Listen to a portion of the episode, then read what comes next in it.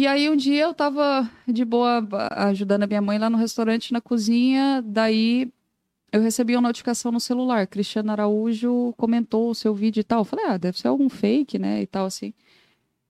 E quando eu entrei, tava assim, é, gostei muito, continue assim que você vai longe. E aí eu cliquei assim, eu falei, ah, deixa eu ver, né? Quando eu, cliquei, era o, o perfil oficial dele. Verificado. É, verificado. Num oferecimento, Platina Multimarcas, Dr. Tiago Ferreira Luiz, De Valor Seguros, Aeros Topografia, Hope Store, Barbearia Dom Procópio. Começa agora, Incomum Podcast.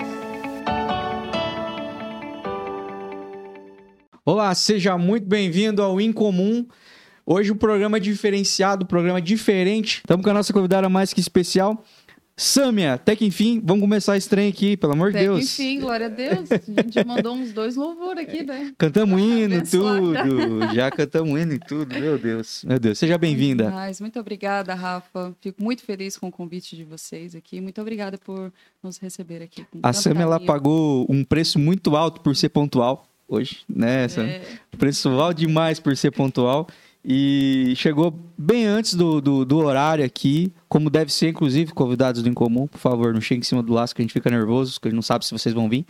É, E aí, Falou em cafezinho, meu produtor já não, vou chegar antes, já que vou tomar uns cafezinhos lá. e aí o que, e aí o que que acontece? Acontece que teve que ficar esperando, deu esses problemas técnicos todos aí. Hum. Ficou esperando, porque já ia ter que esperar para começar o programa, ficou uma hora a mais. Estamos só quase uma hora e pouco aqui conversando. Bom que nós já estamos brother. Já agora, eu se tinha algum motivo para ela estar nervosa, já tá bem à vontade, né, Não, super à vontade. Aqui tá... A pressão caiu, tô até com o reloginho.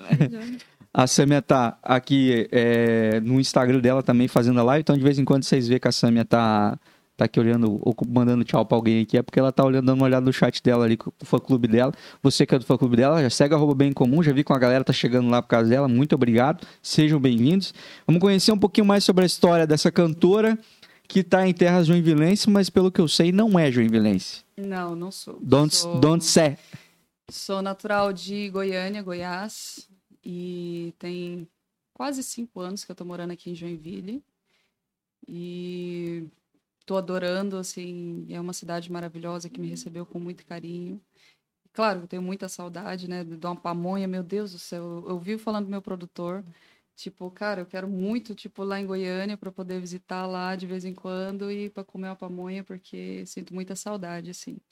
Mas aqui em Santa Catarina me abriu muitas oportunidades na música, então já tem quase cinco anos que eu tô aqui.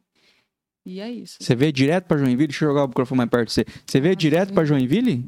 Sim, vim direto pra cá, mas eu já já tinha vindo pra cá uma outra vez com os meus pais, né? Uhum.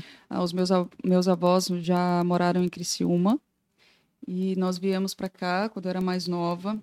E uma coisa que me marcou muito é que quando eu cheguei aqui, e- lá em Criciúma, que a gente estava passeando, enfim, na volta os meus pais ficaram muito maravilhados com a arquitetura das casas e tudo. Então eles tiraram um monte de fotos Sim. na viagem, assim. Eu sei que foi, inclusive foi a primeira vez, se, se não me falha a memória, primeira vez que eu vi praia, assim, sabe? Foi em Criciúma. Então, é, e aí eu fiquei com aquilo na cabeça, sabe? Meu Deus, que, que maravilhoso e tal, assim. Você era criança? Isso, e eu sei, e aí foi crescendo essa vontade, tipo, de voltar, tipo, de, de conhecer mais. E, e eu tinha colocado na minha cabeça, eu quero morar no sul do Brasil, quero morar e tal.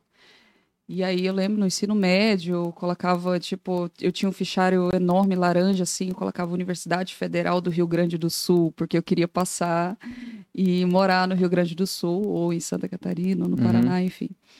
Então foi desde essa época, assim, sabe? E você prestou vestibular pra cá, pro sul? Não, não acabei nem prestando. Uhum. Eu prestei lá em Goiânia, eu passei na, na Católica de Goiânia e eu fiz dois anos e meio de direito.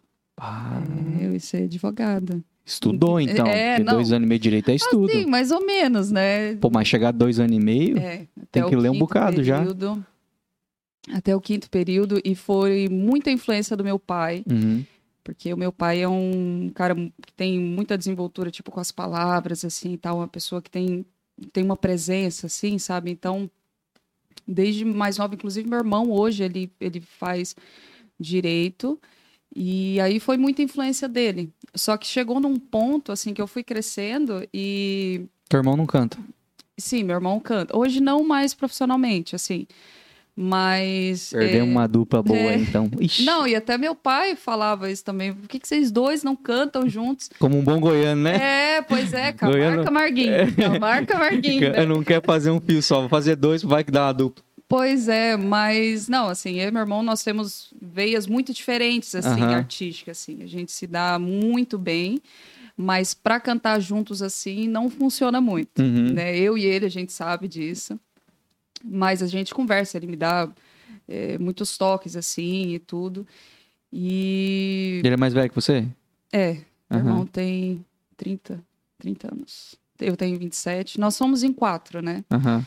São dois do primeiro casamento da minha mãe e dois do, do segundo casamento. Então, o meu irmão mais velho, ele tem 40 anos. Entendi. Daí tem um de 37, o Éder Joffre, né, de 30, e eu. Aqui em Joinville, quem tá com você? Nelsinho Produções, muitos amigos. Só Whitechapel. E Não, aqui, aqui em Joinville, a família toda em Goiânia? é, em Goiânia é dividido, né? Goiânia, a Minas Gerais, né? Tem muitos primos meus e, e tios nos Estados Unidos também. E a minha mãe, atualmente, ela mora no Pará. Nossa, É. pra que foi tão longe? Sim, sim. Cara, e eu vou te falar, eu morei quatro anos no Pará. Eu me mudei pro Pará. Assim, se tu pegar uma retrospectiva da minha vida, tu vai ver que é, eu já morei em um monte de lugar, assim. Às vezes até as pessoas falam, nossa, mas por que, que você foi para Santa Catarina e tal, não sei o que lá. É, se você fazer perguntas para os meus pais sobre morar numa região, depois mudar para outra, mudar para outra, vai ser a mesma coisa. Os meus pais, é, quando eles se conheceram, por exemplo, minha mãe tinha restaurante e aí, depois de um tempo de relacionamento, eles simplesmente venderam tudo e foram viajar pelo litoral do Nordeste, todo subindo ali, tipo, do, do Sudeste, do Rio de Janeiro e tal, subindo tudo o Nordeste, e foram passear, conhecer o Brasil, Uhum. sabe? Então, quando eu tinha lá os meus, sei lá, sete, oito anos, a gente morava numa cidade a 400 quilômetros de, de Goiânia, chamada Porangatu. E a minha mãe sempre trabalhou com restaurante. A minha mãe é a quarta geração na família dela que trabalha com restaurante. E nós morávamos eh, no meio da BR. Assim, tem a BR 153 e a gente morava literalmente tipo no meio da BR. Tinha um restaurante ali onde a maioria dos clientes eram caminhoneiros. Berto Estrada. É, e a gente morava num, num quartinho minúsculo, onde tinha a, a- uma beliche para eu e meu irmão, e uma cama de casal de cimento, que os meus pais só botavam um colchão lá para poder dormir. Era bem, bem simples, Simples. assim, sabe? E aí, dado um dia, um caminhoneiro chegou na minha mãe e falou assim, ô dona Sônia, com essa comida da senhora e esse tempero da senhora, eh, a senhora tinha que ir lá para o Pará. Lá é bom, assim, para ganhar dinheiro e tal e tudo. E aí, nós, naquela situação, né? Tipo, eu ia para a escola, eu tinha que andar, sei lá, cinco quilômetros ou até mais, é porque eu realmente não me lembro. Eu sei que. Eu lembro do esforço que eu fazia para poder ir para a escola, de bicicletinha, tipo, pegando estrada. Assim, eu até já tinha pego carona em funerária, assim, sabe? Quando eu não tinha Caraca. bicicleta, eu precisava pedir carona para poder ir para a escola Uhum. eu e meu irmão. E aí esse caminhoneiro chegou e falou: olha, com essa comida de vocês, vocês têm que ir lá pro Pará, lá que tá, tipo, é bom assim pra esse tipo de Uhum, Uma negócio. oportunidade, talvez. É. E aí meu pai, a gente sem, né, como se diz, sem... é, Me fugiu, cara. É, sem nenhuma perspectiva, assim, só com esperança mesmo. Aí meu pai pegou carona com esse caminhoneiro, inclusive, e eles foram pro Pará. E na época as E zero não estradas- tinha contato com ninguém, nem nada, foi na cara e na nada, coragem. Foi na cara e na coragem. É aquela questão da, da necessidade mesmo, sabe? O meu pai, ele, como se diz, chamou na chincha mesmo. Não, eu sou o, como se diz, o chefe de família, né? Uhum. Então eu vou lá para ver porque eu quero dar uma vida melhor para minha família, entende? E aí meu pai foi com esse caminhoneiro. Eu lembro na época as estradas lá no Pará é, hoje está um pouco melhor, mas era muito precário. Quanto mais sobe, assim, sabe? Uhum. Então, aí o caminhão atolou e tudo. Nossa. Nossa, foi assim uma luta pro meu pai conseguir chegar. E aí meu pai chegou lá e ficou, não lembro quanto tempo, assim, porque eu era muito nova. E aí falou com a minha mãe: Não, Sônia, vem, que eu já arrumei um lugar pra gente aqui e vamos abrir um restaurante aqui, vamos ver. E aí nós fomos, tipo, colocamos as coisas tudo, num, tudo em saco de, de lixo, aqueles pretão Uhum. básico, e nós fomos. E aí eu lembro que quando eu cheguei lá, a cidade é Parauapebas. Na época, Parauapebas tinha 16 anos Uhum. se eu não me engano. Era uma cidade muito nova, assim, mas riquíssima, riquíssima, onde tem a, a Vale, a antiga companhia Vale do Rio Doce. Sim, sim. É uma das É. poucas cidades que é o seu nome lá do Pará, é isso aí. Isso, então ali, meu Deus do céu, ali é uma cidade riquíssima, assim, Uhum. sabe? É, e aí a gente chegou, na época não tinha ônibus, assim, é, coletivo, normal, assim, geralmente eram as vans mesmo, mais simples, assim. E aí nós paramos em Marabá, e de Marabá até Parauapebas a gente pegou uma van. É, e aí a minha, minha mãe alugou essa van, colocou o, o saco de lixo com as coisas que a gente tinha, panela, tudo assim, a pouca roupa que a gente tinha. E eu lembro que quando a gente chegou no local, era tanta tranqueira que tinha dentro da van que eu tive que sair pela janela. De Me- trás, assim, porque eu não conseguia. Mas tu era do Toquinho. Ah, eu tô aqui, né? Eu não conseguia. Foi. Eu tinha 10 anos quando eu cheguei lá. Colocar você e o resto das coisas dentro. É. E aí eu saí da, na janelinha, assim, inclusive é uma lembrança que a minha mãe, de vez em quando, ela fala, você lembra, minha filha, quando você era novinha, e aí você saiu do na janelinha, assim, lá do fundo da van, porque não tinha nem como você, você passar, assim. E, e a tua mãe criou raiz lá, então. Criou, criou. Aí minha mãe começou a, a mexer com o restaurante lá e tudo, e eu sempre, assim, desde nova, sempre ajudei os meus pais. e Tu cozinha bem? Olha, modéstia à parte, quando o Ed vai lá em casa, você elogia, né? A comida lá, ele. É. A minha Vou falar mãe, mal, né, Ed? eu sou. Ó, a minha mãe é a quarta geração na família dela que trabalha com cozinha, né? Então, minha mãe, minha avó também é, é, tinha restaurante, bisavó, tataravó, enfim. Então, é de, de, de família mesmo, Uhum. assim. Mas a minha mãe sempre foi muito protetora, assim, ela não deixava, tipo, eu chegar perto das panelas e tudo. Então, eu sempre ajudei no restaurante, sempre. Eu e meu irmão, a gente era acostumado a servir mesa, tudo, assim, sabe? É, servir os caminhoneiros e tudo. Mas ela nunca deixava eu, tipo, ficar perto das panelas e tal, por medo, assim, né? Então, tanto é que só depois de, de mais velha que eu fui aprender, tipo, a fazer arroz, a fazer feijão e tal. Meu primeiro feijão, tipo, eu deixei cravadinho os grãozinhos lá, porque a água secou, eu errei o tempo, sabe? Uhum. Então, Mas é normal, eu acho. nossa, então eu não, eu não sabia, assim, direito, sabe? Então, foi, foi assim. Entendi. E, e você. Quando é que a música entrou nessa história toda? Que eu não vi nada de influência de musical até agora, essa história. Então, cara, a música, assim, pra eu te situar, é, lembra que eu te falei da questão de Porangatu, né? Ali do, do Trevinho, na BR-153. Nessa casa que, que a gente morava e tinha um restaurante, é, tinha um- uma casinha também que fazia parte do lote, que era uma borracharia. Uhum. Uma borracharia desativada. Uhum. Então, o que é que eu fazia? Essa borracharia, pra mim, era meu palco. Uhum. Então, eu com 7, 8 anos, assim, é, eu pegava dois cabos de vassoura da minha mãe lá do, lá do restaurante. E aí, fechava o restaurante, eu ia lá para aquela borracharia e fingia que o cabo de vassoura era o violão e Nossa, o muita outro... gente começou assim, é, cara. e o outro era o pedestal. E aí eu lembro, eu, ficava. Nossa, eu comprava, tinha CD tipo do, do Felipe Dilon, tinha CD, sei lá, desses cantores. Nossa, mas era ruim de assim. referência também. Ah, né? Você tá louco, Dilon. Inclusive, o primeiro concurso de música que eu ganhei foi cantando uma música. Musa do Felipe Verão. Aham, exatamente. Você tá doido. exatamente. E aí começou ali. A, a lembrança mais próxima, assim, que eu tenho é de eu brincando nessa borracharia, cara, no meio do nada, assim, era um poeirão, assim, e tudo, e eu lá com um cabinho de vassoura, fingindo que era microfone. O que, que a tua família ouvia? O que, que era, tipo, o que, que você absorveu por osmose, assim, de, de- de musicalmente?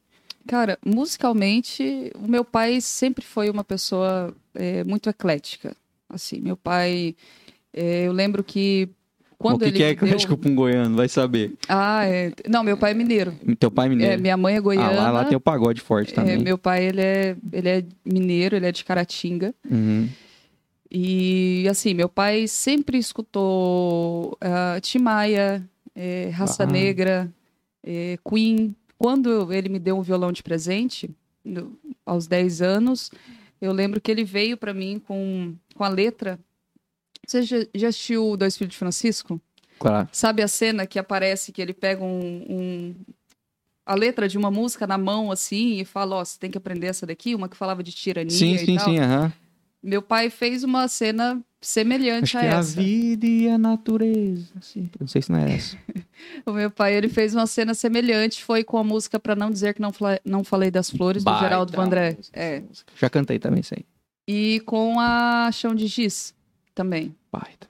Pô, teu pai tinha as referências Pois muito é, boa musical. Pois é, e a minha mãe já puxou mais por sertanejo, porque os tios da minha mãe, eles tocavam e eles faziam, tinha um grupo que fazia a folia de reis, Uhum. sabe, lá em Goiás, assim. Eu não sei explicar exatamente, assim, não vou me arriscar para não, não falar besteira. Não, mas já vi algumas reportagens já isso aí. É que eles vão na casa das pessoas. bem cultural. E tal, isso, assim, é. É, de, é de, de Natal, nos trem, hein? Isso, eu acho que são datas comemorativas. Aqui acho que é assim, Terno de sabe? Reis, o pessoal fala. Mas é meio que É. isso, a galera vai cantar. E aí os tios da minha mãe, eles faziam isso, Uhum. sabe? Então o meu avô, meu avô Vandico, é, ele assim, eu, eu, ele ama, tipo, é, quando eu canto, assim, a gente, sempre que, que a gente se vê, é, ele me mostra os LPs que ele tem e tal e tudo assim. Uhum. Então, a, a toda a família, o meu, o meu avô por parte de pai, assim, que Deus o tenha, ele também tocava um violão, assim, maravilhosamente bem. Então, Entendi. Dos dois lados da família, eu tô bem, tipo, segura em questão de música. Influenciada, assim. bem Isso, influenciada. Isso é legal, cara. Isso é legal. Porque podia ser só Zezé de Camargo e Leonardo as influências, né? Ia ser, É. ser bem limitada, musicalmente bitolada, né? Sim. É, mas quando você começou a, a tocar, é, você você já sabia que ia ser sertanejo o negócio? Ou você também era uma música, um artista que queria explorar tudo que desse na música, musicalmente? Eu gosto assim, cara. Por exemplo, no meu show é, tem sertanejo, mas tem uma parte que eu toco violão, por exemplo, que eu mando um raça negra, sabe? Porque eu, eu, eu, eu curto e eu penso assim, cara, se eu tenho oportunidade de estar em cima do palco e mostrar a minha personalidade para as pessoas, que já começa cantando música de outros artistas. Uhum. Então, se nesse meio termo eu não conseguir achar o espaço para colocar pelo menos as minhas influências, é, aí danou-se, né? Aí você vai cantar a música dos outros pelo resto da vida. Aham. Então, é, eu sempre coloco assim, justamente para colocar um pouco da minha personalidade dessas minhas influências. Então, quando eu comecei lá, é, eu tocava, sei lá, uma das mais marcantes, as primeiras, assim, era Cássia Eller e tudo. Aí depois foi É o Amor, fui aprendendo, telefone mudo e tal, Uhum. essas coisas assim. E aí eu fui aprendendo, mas eu sempre, tipo, sempre foi muito misturado justamente por conta dessas influências, sabe? Uhum. Quando eu era mais nova também eu, eu gostava muito e gosto, tipo, de R&B, por exemplo, de Que é um estilo pop e Muito tal. bom pra quem então- gosta de cantar, é um estilo muito bom. Não, é, meu Deus, se for para estudar a técnica vocal, R&B é, tipo, a escola americana é... Mas isso é bom porque é, gera uma, uma amplitude muito grande, assim. Você fica com um menu muito grande de opções vocais ali pra você explorar. Sim. Eu acho ótimo isso. Eu acho triste cantores que, que são limitados ao, ao gênero que canta ou qualquer coisa do tipo. Uhum. Acho bom quem tem essa, essa mente mais aberta para ouvir de tudo e conseguir usar isso na sua música, porque acho que é isso que vai, vai tornar a pessoa uma pessoa mais completa, um músico mais completo, um artista é, mais versátil também, assim, para conseguir conversar com todo mundo. Porque eu imagino que você hoje está tocando em casas que são grandes casas, mas você já tocou em barzinho também. Sim, sim. E tem hora que o que você menos espera vai ser uma música que vai acertar a galera que tá lá, né? Sim. Que não é uma coisa muito. Que tem gente que tá muito o que tá tocando no rádio. Aliás, a gente já vai falar um pouco sobre isso. O que tá tocando no rádio, com que, quais são o top 50 é, hoje hum, das playlists e tudo mais. Mas tem gente que é saudosista pra caramba. Ele quer ouvir uma música mais antiga, uma música que é especial pra ele. E se Sim. você tem esse repertório um pouquinho mais aberto e até de conhecimento, mesmo como, como você gosta de raça negra, você conhece raça negra. Sim, Não é que você colocou ali porque Raça Negra recentemente hypou de novo, né? Uhum. Mas não é por causa disso, é porque é uma referência pra você e tal. Eu tenho certeza que isso ganha galera. Às vezes Ah, ali você tocou certeza. 10 pisadinhas, não tinha chegado no coração de ninguém. A hora que você botou uma raça negra, você falou. Aí você ganhou a galera, Com né? certeza. E, e eu te falo, o, o Ed, por exemplo, é, ele sempre fala pra mim assim, Sammy, eu acho mu- muito foda teu show. Eu, pode falar, meu Deus, foi mal. Não pode. Eu acho muito massa. Mas, cara, a melhor parte do teu show, pra mim, é quando você pega o violão e toca. Porque justamente nessa parte ali é onde eu toco o Raça Negra. Às vezes eu faço um medley do Tim Maia, mas, ah, eu, mas eu faço umas loucuras. Por exemplo, ah, eu vou pegar esse medley do Tim Maia e como o pessoal aqui gosta de uma vaneira, eu vou cantar de um primeiro modo do jeito dele, do segundo modo eu coloco, tipo, no ritmo que a galera curte também. Aham. Então, tipo assim, eu peguei uma influência minha, mas eu também casei com o que a galera gosta de Sim. ouvir. Sabe? Então eu penso muito nisso também. É, é aquela questão que eu te falei. A gente tem que achar um meio termo Uhum. do que a galera gosta, Uhum. mas do que você também gosta de apresentar como artista, entendeu? Pra pra justamente as pessoas perceberem a sua personalidade ali. É, senão vira só um produto e eu acho que daí até a pessoa se Fica cansa. meio que um MP3 ao vivão, É, né? e aí você Tipo, vai cansar do negócio. Aí vira tra- só trabalho. Sim, Não vira mais uma coisa que você ama, assim. Sim, sim. É, eu acho que é, que é interessante. E qual foi a primeira música que você aprendeu a tocar? Cara, foi Que deve ter por sido fácil. influência, por influência do de eu estar morando no Pará, foi Banda Calypso. Sério? A primeira música que eu aprendi. Mas, foi ca- da Banda Calypso. mas É, você fez áudio de violão? Eu fiz bem pouquinho com um rapaz que almoçava lá no restaurante da minha mãe. E daí ele fazia, tipo, na janta, minha mãe trabalhando e tal. Aí eu ficava no cantinho, assim, no salão do restaurante, e ele me passando umas notas e tal, assim. E foi dessa forma, mas foi bem pouco, assim. Bem pouco, sei lá, uns dois meses, assim. E depois eu fui sozinha, assim. Porque eu, eu- o Chimbinha é um dos maiores guitarristas do mundo. Sim, o E aí, E aí você- Né, e aí você sabe tocar é, calypso, que não é fácil, cara, estranho. Eu não consigo fazer a levadinha de calypso. Não, mas a, levadinha sim, mas os, aqueles solinhos dele ali, não. Que tem, um- tem, tem- é que agora tudo virou isso aí, né? Mas na, na época do Calypso, eu olhava pra aquilo e pensava, mano, como é que transpõe isso pro violão, cara? sim, sim. Porque tem guitarra, tem efeito, e os caras não. E tu já foi uma das primeiras coisas que aprendeu. Então o resto É. ficou fácil depois. Pois é, e meio que. E essa música, se você for parar pra pensar, é, quando eu aprendi ela, eu fazia em pestana. Eu fazia em pestana, eu fazia ali em si menor e tal, e tudo. Meu Deus, a primeira vez que eu bati um Fá no violão, eu falei, cara, eu não vou desistir disso. Eu não vou porque, meu, pestana, como é que eu vou botar o dedo inteiro aqui e travar as cordas todas, O sabe? Fá e o Si era. Nossa, mano, isso aí é pra testar o, Sim, se o cara sim. quer ser músico mesmo, né? Sim. Agora o pessoal que tá em casa que não toca violão tá pensando do que será que eles O estão falando. que, que é isso? O que, que é né? pestana, né? Pestana é o, é o divisor de águas de quem quer realmente tocar violão e quem não, né? Tipo, É, exatamente, é porque na hora que exatamente. você chega num Fá, meu querido. Não, quando você usa três dedos pra tocar violão é legal.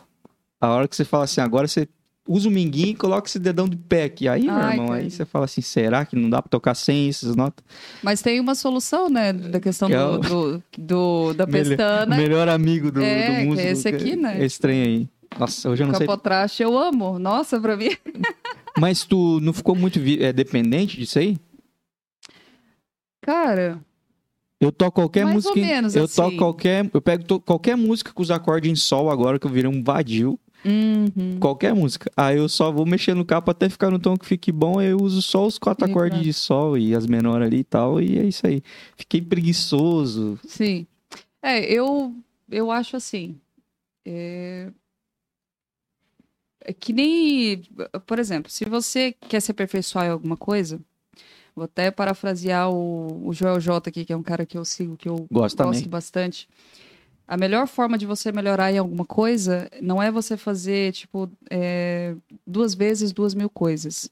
Você, tipo, aliás, duas mil vezes uma coisa é a melhor forma para você se aperfeiçoar em alguma coisa. Eu poderia muito bem gastar todo o meu tempo, tipo, trabalhando e tal, tipo, me dedicando ao violão e tal e tudo, para poder não depender de um capotraste, alguma coisa assim. Mas se o meu objetivo, por exemplo, hoje em dia, que eu me dedico a, a estudo de, de técnica vocal e tudo assim, para poder performar melhor no palco Sim. e tudo, é, eu prefiro muito mais pegar esse tempo e, e trabalhar mais a fundo naquilo que pode, tipo, que é diretamente ligado a mim, que é a minha voz. Sim. Então, hoje em dia, eu fiquei um pouco dependente de, de capotraste, assim, mais pela praticidade, para tipo assim, já para me liberar logo, porque eu sei que vão ter excelentes profissionais que vão me acompanhar Sim, em cima sim, do sim. palco, assim, que Uhum. vai poder. Mas na parte ali que eu toco violão e, e o capotraste me atende bem, cara, tipo, fechou, assim, sabe? Uhum. Porque tomaria muito tempo, assim, para poder estudar, porque é um instrumento, se você pegar a fundo Uhum. e saber tocar, assim, maravilhosamente bem, vai levar muitas horas, Ai, sabe? Eu fala. prefiro, tipo, investir essas horas, sei lá, no encanto, alguma E aí fica mudando esses estilos aí, toda hora tá surgindo um, um novo estilo que hypa, né? E aí a- Uhum. muda, né? Agora tá na, tá na época do piseiro aí e tudo mais. É, repertório tu tem que atualizar de, de 15 Bachata- a 15 dias, né? Bachata, Porque- cara, eu tentei tocar bachata no violão, eu falei, cara, não vou conseguir tocar esse trem aqui, é muito difícil. Aí eu É. pago um pau violento, pra quem é violonista mesmo, Sim, assim, sim. que, que sabe fazer de tudo. Porque tocar baladinha ali é suave, é tranquilo, né? É, mas aí cai pra esses estilos aí que tem um monte de variação, você precisa se dedicar mesmo. Aí você precisa ensaiar as duas coisas, ficar ensaiando as músicas e, e tudo mais. E, e você já escrevia, já escreve? Como é que é a parte de composição pra você? Eu já escrevia na, na época, não tenho, tipo, registros assim, eu, eu tenho um, um CDzinho caseiro que eu fiz, assim, quando mais velha, acho que eu tinha uns 18, 19 anos por aí, de sertanejo, com todas as composições minhas, assim, mas eu acho muito ruim, então eu deixo só pra... só pra mim, um dia eu mostrei pro Ed, eu achei, eu mostrei, eu falei, cara, escuta aqui e tal, as minhas composições lá e tal é, quando mais nova, assim, e ele gostou, né? Teve até umas lá. Ele até falou, meu, por que, que você não, não, não coloca isso e tal? Eu falei, pelo amor de Deus, né, mano? Mas é muito ruim é, comparado ao quê? Ao, ao papo, assim, eu achei umas frases muito, muito infantis, assim, sabe, Aham. na época. E eu não, não curti muito, assim. Mas eu fica porque era o máximo que eu conseguia fazer na época. Então eu amo daquele jeitinho que tá ali. Só que pra mim, pra hoje, não serve pra liberar pra galera, assim. Entendi, sabe? entendi. Mas, mas dá pra adaptar, dá pra mexer, não dá? Mexer, Ed? Dá. Isso aí muda, isso aí muda, os caras... Os caras pegam música do Bruno Calimã e ainda conseguem mexer em alguma coisa, pelo amor de Deus, Pois né? é, nossa, ele Então, é muito fera, né? esse é um cara? Eu sou alienígena. muito fã do Bruno. Bem que ele admitiu que ele é um alienígena, ele assumiu que ele é, ele é muito mesmo. Não, ele é fora É um baita compositor. curva. A Sim, Nada. Mudou, quem compôs essa música que você lançou recentemente? A Nada Mudou é uma composição minha. E eu fiz lá em casa, tipo, eu gosto muito assim de, de imaginar situações, Aham. sabe? Às Ela já vezes... tá, tá tirando o corpo fora, já. Não, Já tá tirando o corpo é fora. baseado em fatos reais. aqui. não, não, Não, eu é, gosto de não é. imaginar a situação. Ah, eu gosto de imaginar, Ah, então assim, tá bom, sabe? então. Dá, dá uns pega de vez em quando. É. assim, quase não acontece, né? assim. não, mas é, é sério. Eu imagino situações, tipo assim, meu, seria legal. Tipo, muita gente vive, é, vive isso, esse tipo de situação e tal, assim. Sei lá, de você ter um relacionamento e às vezes não dá certo, mas aí sempre tem um remember ali, né? E tal e tudo. Eu escrevi uma música chamada Remember baseado nessa história que você. Pois porque é, eu acho que- sério, me mostra depois. eu quero Vou te mostrar. Mas tem um agora não podemos, que tem a mesma mensagem, não podemos, né, repetir a história. Mas o. É, é isso mesmo, cara. Aquela história da nada mudou ali é uma história mais comum do que, Sim, que parece. e, e a composição... Precisava nem dado esse migué que é a imaginação tua. e, e a composição é isso, né, cara? É você fazer letras pra, pra galera identificar e cai de novo naquela questão do, do repertório que eu acredito muito. Que é você achar o meio termo Aham. entre o que as pessoas, tipo, vivem, por Vivem, exemplo, aham. na composição, mas também, tipo, ah, isso também tem, tem que ter a ver comigo, assim. Porque não adianta se você só for cantar coisas que às vezes tu não curte, assim, e tal, não curte a letra, aí já babou, assim, Uhum. sabe? Ó, esses dias eu tava falando mesmo com um compositor, que a gente tá fazendo umas audições e tal para os próximos trabalhos. E daí ele falou assim pra mim, ah, Samia, é, que tipo de música que você quer, assim, e tal. Até comentei com o Ed, eu falei, cara, essa galera tem tipo de música pra tudo, assim, ah, pra Uhum. bebida. Abre a pasta, um monte de música. Pra Uhum. traição, abre a pasta, um monte de música, Uhum. assim. E daí ele falando pra mim, que tipo de música que você quer? Você quer mais uma pisadinha? Você quer que fala que senta, que não senta, que não sei o Ah, que? chega de música que senta, compositores. Compositores, quando pediram uma música pra você que senta, você fala assim, não tem mais. Acabou. Ei, felizmente. Não tem mais, só vai ficar em pé É. nessa. Falei, Jesus amado, que preguiça o povo tá sentando faz um ano já. Falei, nossa, louco. Sim. Mas é isso, os caras são muito versáteis, né? Os Não, caras, os caras têm conversa pra tudo, É um né? negócio mesmo, assim, né? Virou... E isso é bom. Tipo, de composição, a gente falando um pouquinho de composição, de, de profissionalizar mesmo, assim, porque a, a interpretação ela é importante, mas o que você interpreta também é tão importante. Então Uhum. precisa de ter uma mensagem, precisa que, que seja algo que toque o público, assim, Uhum. sabe? Uhum. Então foi nesse ponto que eu, que eu pensei na Nada Mudou, assim, Uhum. sabe? Tipo, de, de ser algo que eu gostaria de cantar e que também tem a ver com o público. Gerou uma... É, eu acho legal que gerou uma comunicação. Ela é uma história que a galera não se orgulha muito de, de viver, mas vive pra caramba, né? Essa história da, da Nada Mudou. E ela não ficou, ficou zero apelativa a música, assim, porque podia ter dado uma conotação um pouquinho mais pesada pra ela ali, mas ela ficou muito leve, ela ficou gostosa a música, assim. Sim. Então, massa, eu acho que a galera ficou uma vibe muito boa. Vai pegar esse trem aí. Vai pegar. Oh, tomara. E tu viu que ela, é, que nem tu falou das influências, ela não é um sertanejão, sertanejão. Não, não. Tu viu que tem, ela até uma uma produção do Carlos Henrique, que é um, um- antes de ser produtor, é um amicíssimo meu lá de Navegantes.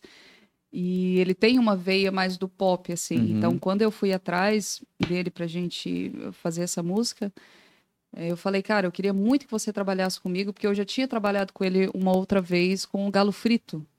Eh, eu tinha feito uns trabalhos pro Galo Frito. Sério? Então, sim, sim. Eu gosto demais, gostar demais. Hoje não acompanho acompanho tanto, mas. É o vídeo da da Cleópatra com como é que é o nome do Júlio César? Júlio César com a Cleópatra. Ah, querer aí eu faço trem. a Cleópatra e é lá que a gente se conheceu. Então ele que fez o, a batida da música e tudo.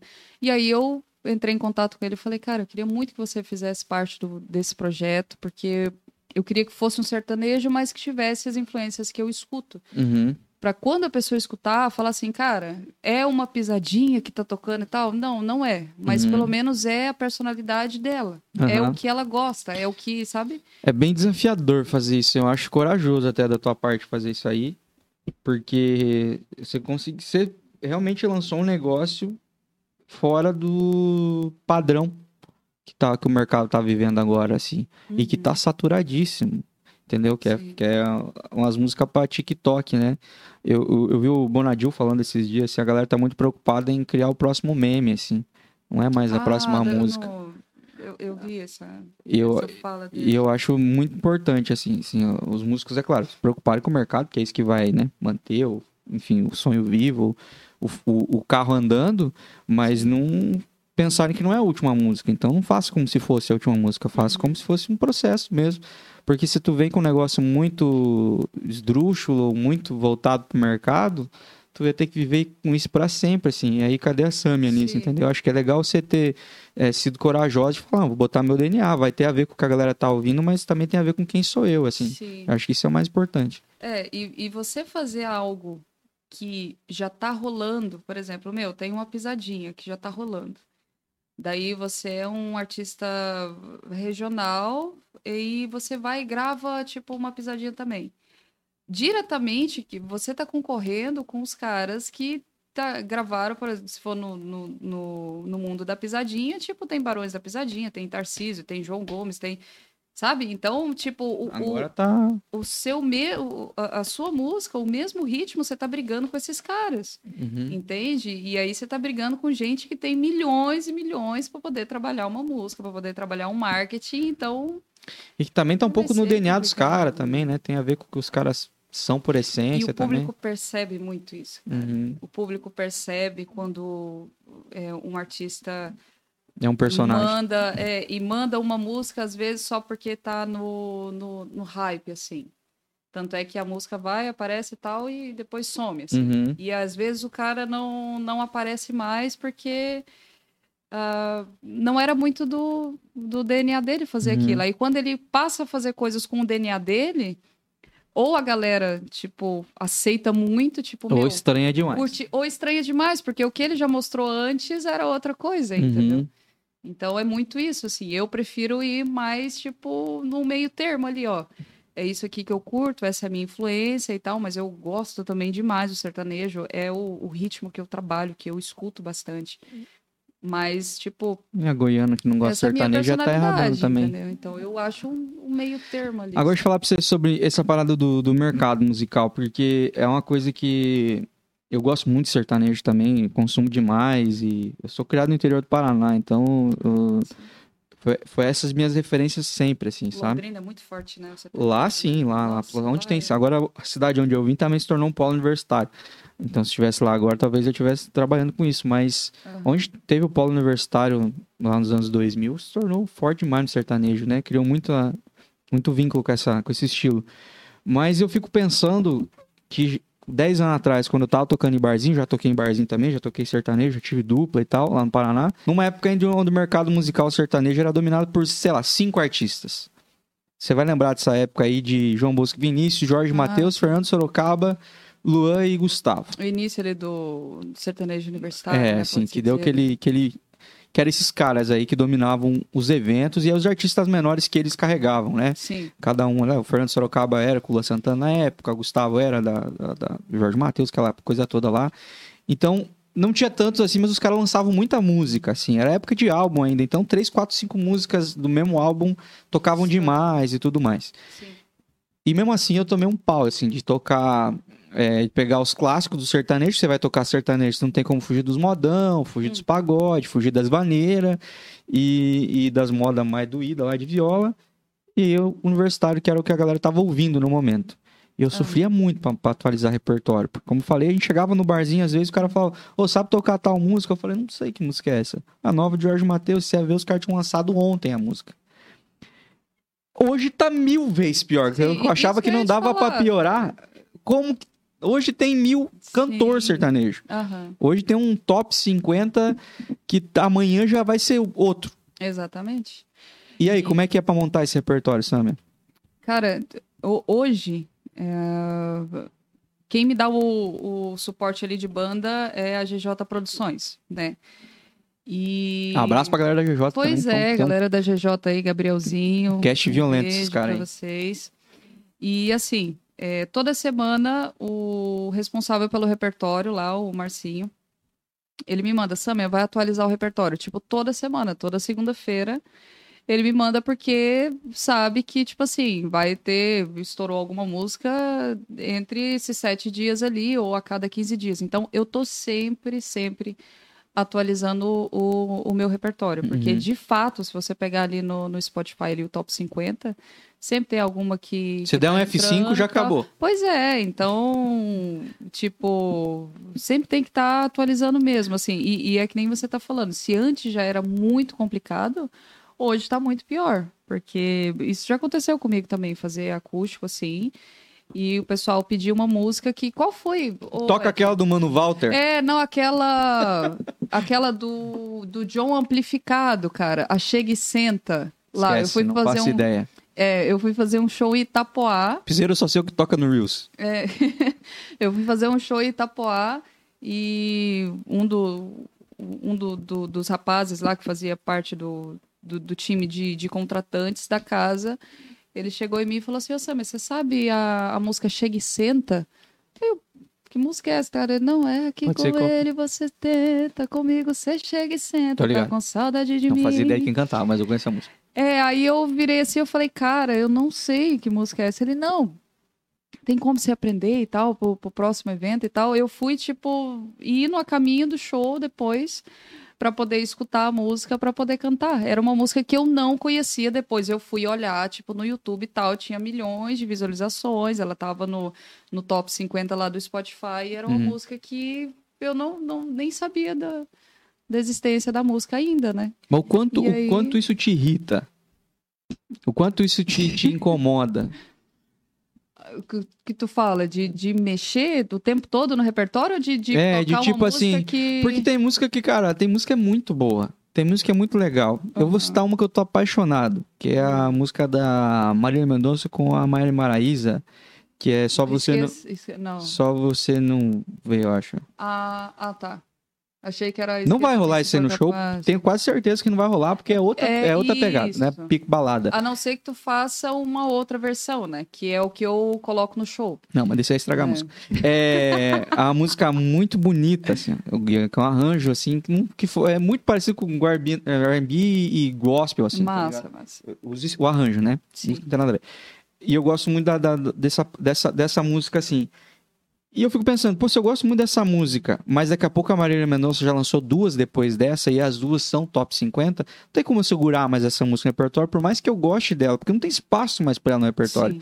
Isso não te incomoda? É, Eu não sei se são, chega a acontecer esse problema de você ter um apego à música, porque é uma música que funciona muito, é uma música que você gosta muito, é uma música que de fato é boa, porque tem música que a gente sabe que é produto do mercado e você só tem que reproduzir mesmo. Sim, sim. Mas acontece isso? Te incomoda? A- acontece, cara. É uma música que eu gostava bastante de cantar no show e que eu tive que tirar justamente porque já tinha passado bastante assim.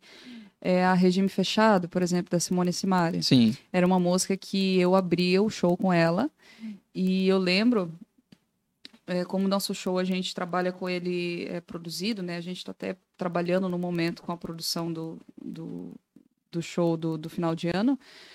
É, essa música eu, eu fazia, era a primeira do show, e no primeiro refrão a banda emagrecia e ficava pro público fazer o. "Oh, oh, oh", E a banda, o, o baterista só no bumbo. Então ficava, meu Deus, ficava um negócio. Te arrepiava. Nossa senhora. Coisa mais boa pro cantor é escutar o povo Pois cantar, né? é, e a, e a música nem é minha, imagina. Eu, eu ficava pensando, eu falava, cara, imagina se eu tivesse gravado isso, tipo, se a galera estivesse cantando uma música lá, minha, vai assim, sabe? Então era um negócio assim que eu amava fazer no show. Só que daí eu fui percebendo, eu depois de um tempo eu já fui tirando ela de, de abertura de show. Já Uhum. não era a primeira. Mas eu queria continuar por conta desse especial que a música tinha, que era um prazer ouvir a galera cantando e tal. Uhum. Isso dava uma energia assim no show. Uhum. Mas chegou um dado momento que eu fui obrigada a tirar, porque eu tava percebendo que já tinha passado um pouco, ou até demais, As a meninas- época É, da as meninas música. já estavam em outro momento já. Então, aí já é, veio o Aperte o Play também da Simone Simaria, que daí foi outra que também eu abria o show. E também é uma que eu já tive que retirar também do, do repertório. Amor da Sua Cama, do Felipe Araújo, é uma música assim que eu acho maravilhosa e também eu tive que tirar. Né? Aí tem aquela coisa, ou você tira ou você faz um medleyzinho de antigas e coloca só metade para não deixar de cantar. Né? E aí, e aí você tem Então- que fazer isso no pelo, daí? Ou no pelo, ou pode Pede ser... pra alguém montar um VS daí. Isso, pode ser produzido, né? No Aham. caso da GJ Produções ali, eles têm o, o suporte, né? Da maneira que você quer o VS. Tipo, eles me dão essa liberdade, Isso é assim. ótimo, então, né, cara? É, é bem legal ter um apoio, assim. E... Daí a, a solução seria essa, assim. Uhum. Mas é realmente, assim, tipo, eu, você, o Mariela, que eu cantava também. A Eu Sei de Cor também, que era uma, assim, a galera... Notificação preferida. E, e- e se você era- tocasse, talvez ainda funcionasse Isso. e ainda assim acertar uma galera, porque essas músicas realmente Sim. são boas músicas. Elas É. não, não foram camara amarela, elas são boas músicas, né? Sim, sim. Elas foram os hits de momento. Elas Uhum. foram muitas músicas importantes para a carreira desses artistas até. Sim, sim. E- mas, infelizmente, o mercado engole sucessos, né, cara? Por isso que É. a, a, a carreira do artista ela é um pouco ingrata nesse sentido, assim, porque ele lança um sucesso e tem que dormir pensando no próximo, né? Ele não consegue desfrutar muito, viver o momento daquela música e tudo mais, É. né? Antes era menos pior, né? Antes dava pra você, sei lá, se lança um álbum, você trabalha durante um ano esse álbum. Você entra em turnê e fica um ano, pelo menos era o que eu percebia, né? Os Uhum. caras ficavam um ano, um ano e meio, só depois que ia lançar um outro álbum e tal. Então dava tempo, Uhum. né? Hoje em dia é tudo muito mais rápido, né? E hoje você trabalha com EP, ou você trabalha com single. No caso, por exemplo, a Nada Mudou é um single. Ah, o EP também já virou uma É. parada que você fica pensando, mano, vou, eu vou lançar cinco músicas e, cara, o povo vai comprar uma música. E as músicas estão cada vez mais curtas também, né? Sim, sim. Isso- abaixo de três minutos ali é o ideal, na verdade. Nossa, me irrita muito. Mas é. Porque ao mesmo tempo que eu escuto podcast mais- de três horas, Eu vou escutar uma música, ela tem dois minutos e meio. Eu falo, não, não. É, e, e isso é uma tática, né? Justamente pra pessoa ficar no repeat ali pra poder Não, é trabalhar, muito- es- escutar mais vezes. Só que daí as músicas ficam sem letra, cara. Eu componho, pra mim, isso aí é triste, cara. Assim, quando eu vou ver um hit, assim, eu falo, mano, tem seis frases nessa música. Sim. Como é que o cara passa uma ideia em seis frases? Daí não passa, obviamente. É uma música chiclete e vai ser uma música que vai Uhum, passar. sim. E aí vai empobrecendo. Aí quando eu vejo um- uma baladinha, uma música romântica, escuto essa da Marília, só você não vê, por exemplo, eu falo, cara, só que tem que ser muito grande pra poder fazer isso, entendeu? Exatamente. Você tem que não depender dessa música pra pra Exatamente. poder arriscar essa música. Ou você bateu o pé, que nem o Fred Mercury bateu, né? Na Bohemian Rhapsody. Né? Né, é aquela que é música, um dos o- maiores músicas do mundo. Uma obra de arte daquela e os caras não queriam colocar no rádio justamente pela quantidade de... pelo tamanho dela. e ele bateu Tamanho, o pé 500 e tudo. E, virou o que virou, né? Aquela música, meu Deus, é uma obra de arte, né? Tem que ter personalidade, Sim, mas é, sim. eu imagino que seja muito desafiador pro, pro artista, pro artista artista, pro artista apaixonado por arte, não pro artista é, que quer o sucesso, a, a fama, o glamour, e essa parada assim, que não tá mirando só isso, que não tá mirando só holofote, Que que, quer que- construir uma carreira... e que tá entendendo né, que, de- e tá entendendo que tá produzindo arte. Sim. É que eu acho que muita gente se perde nisso, assim. Muito- tem muita gente que é um produto, mas é um artista fraco, é um artista ruim, porque não tem profundidade, porque não quer passar nada. Ele quer só Uhum. vender, que a próxima música chegue no máximo de, de, de visualizações possíveis, que o show aumente o cachê, é isso aí. Acho que o bom artista é aquele que ele, é claro, se preocupa com isso, porque isso é, é faz parte da noção da produção, mas daí parece que tem os, os nercinhos da vida em volta aí. E, mas também se preocupa com, com a essência, tipo, cara, eu preciso falar alguma coisa, eu preciso estar comunicando alguma coisa, passar alguma mensagem. Até eu vi que as gurias, da, as, a- as patroas, tão engajadas nisso de passar alguma mensagem, fazer, fortalecer alguma coisa, né? Não só fazer música, porque eu acho que isso é o que torna um artista artista, assim, sabe? É, aí, na minha opinião, passa de ser um intérprete, né, de uma canção, para ser de fato um artista, assim. E eu vejo muito isso é, lá fora, por exemplo, alguns artistas, tipo assim, às vezes os caras vão gravar um álbum, alguma música, ah, fala de algo pessoal, assim. Tipo, meu, aconteceu. é, vou te dar um exemplo, por exemplo, da, da Luísa Sonza, quando ela fez aquela música é, Penhasco por conta do, do término que ela teve do, do Whindersson Nunes. E antes, ela tinha feito uma música também falando do namoro com ele, tudo assim. Então, é, eu acho muito legal e admiro muito artistas que falam, tipo, nas letras, aquilo que está acontecendo com eles. Uhum. Porque isso é muito genuíno. Exato. Tipo assim, é, é, é a arte pura da, da pessoa ali. Então, se a pessoa compra aquilo, é, tipo, tá, tá comprando o artista também, sabe? Uhum. não somente, tipo, pegar uma música.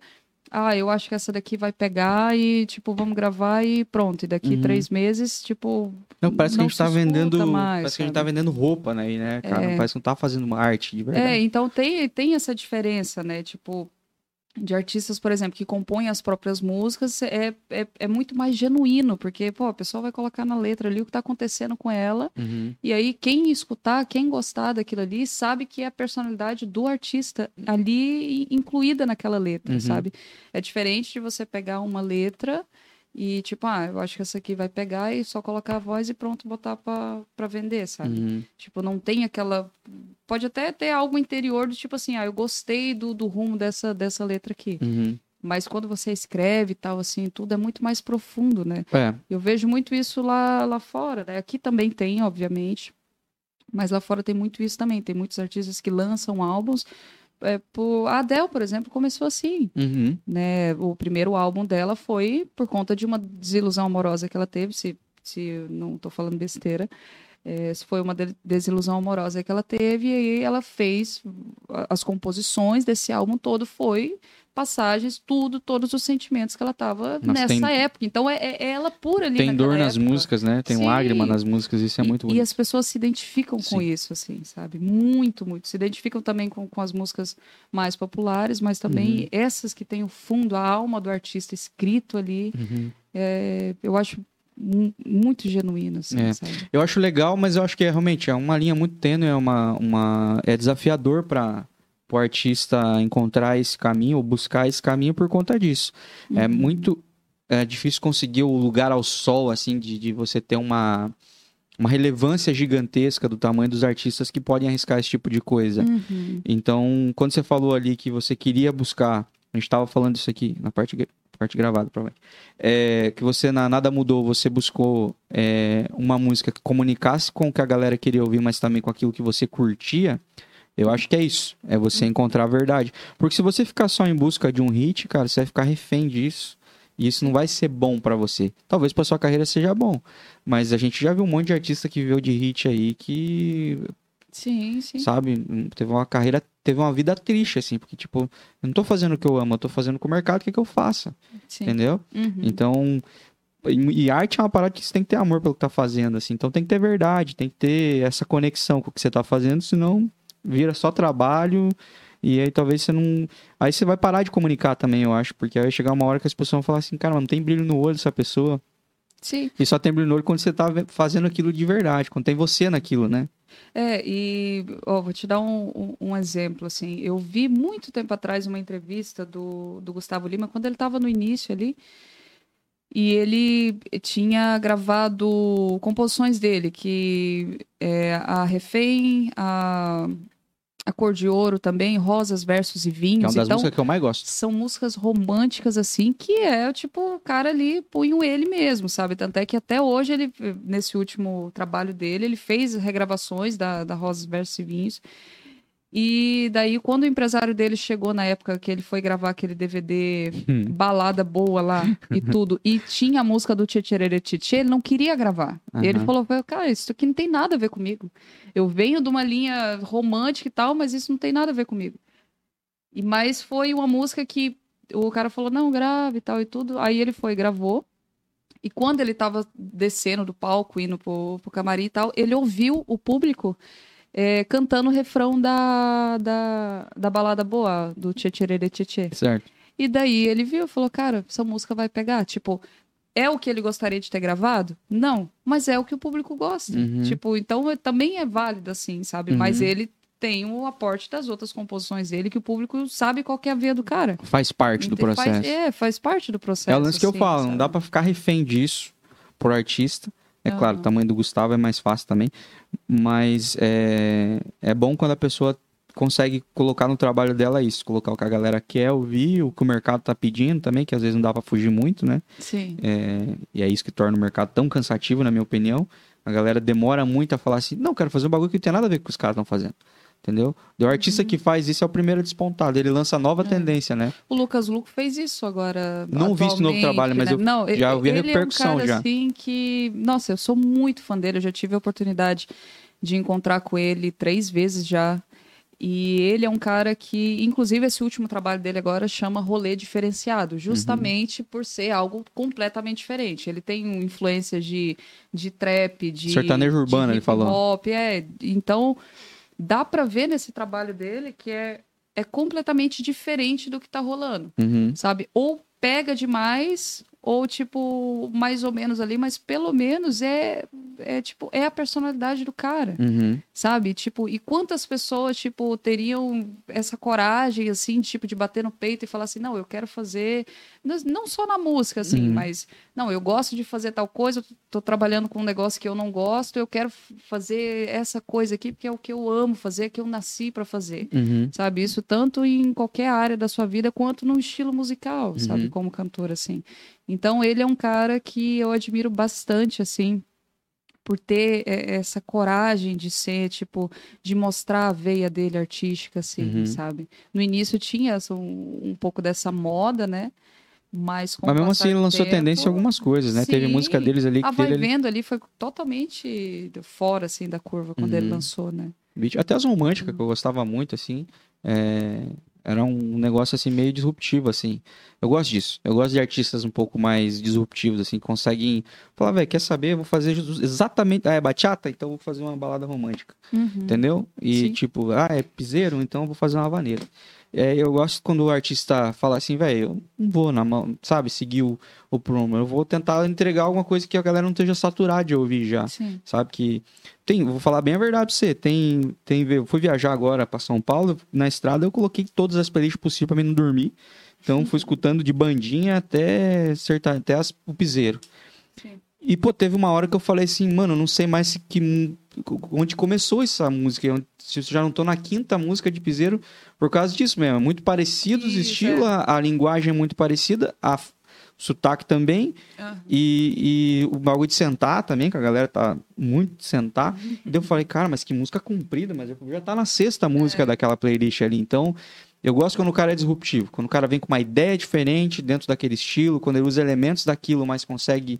É... A Batom de Cereja foi isso, cara. Os caras conseguiram meter um. usar três ritmos populares do sertanejo numa música só, uma linguagem que a galera curte, foi um acerto, né, cara? Daí o cara foi É. Big Brother, né, pra ajudar. É exatamente isso que eu, isso que eu ia entrar. É, eu acho que é, é, é toda uma soma de fatores. Você ter uma ousadia de mostrar a sua personalidade, fazer algo diferente, mas você precisa também um aporte financeiro e um aporte de marketing, ter uma equipe competente, ter todo um trabalho por trás para que as pessoas saibam disso. Porque esse diferente para poucas pessoas, ali, ou só para um, um nicho pequeno de pessoas, muito provavelmente, eu acredito que é mais difícil de emplacar. Sim.